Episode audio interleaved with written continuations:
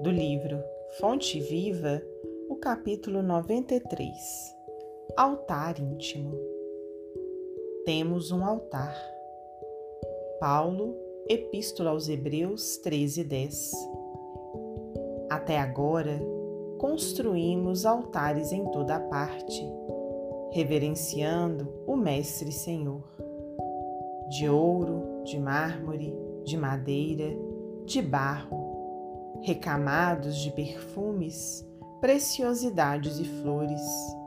Erguemos santuários e convocamos o concurso da arte para os retoques de iluminação artificial e beleza exterior materializado o monumento da fé, ajoelhamo-nos em atitude de prece e procuramos a inspiração divina.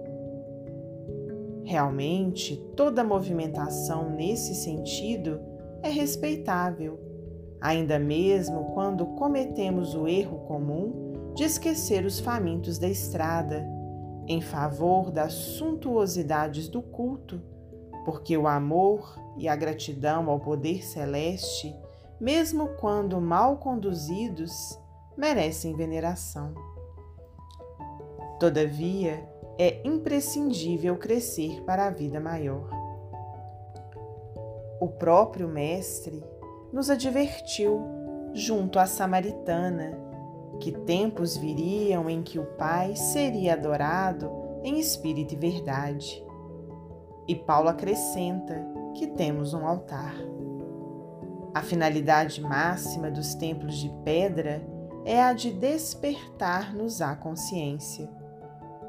O cristão acordado, porém, caminha oficiando como sacerdote de si mesmo, glorificando o amor perante o ódio, a paz diante da discórdia, a serenidade à frente da perturbação o bem à vista do mal. Não olvidemos, pois, o altar íntimo que nos cabe consagrar ao divino poder e à celeste bondade. Comparecer ante os altares de pedra, de alma cerrada à luz e à inspiração do Mestre, é o mesmo que lançar um cofre impermeável de trevas à plena claridade solar. Se as ondas luminosas continuam sendo ondas luminosas, as sombras não se alteram igualmente. Apresentemos, portanto, ao Senhor as nossas oferendas e sacrifícios em cotas abençoadas de amor ao próximo, adorando-o no altar do coração, e prossigamos no trabalho que nos cabe realizar. Emmanuel, psicografia de Francisco Cândido Xavier.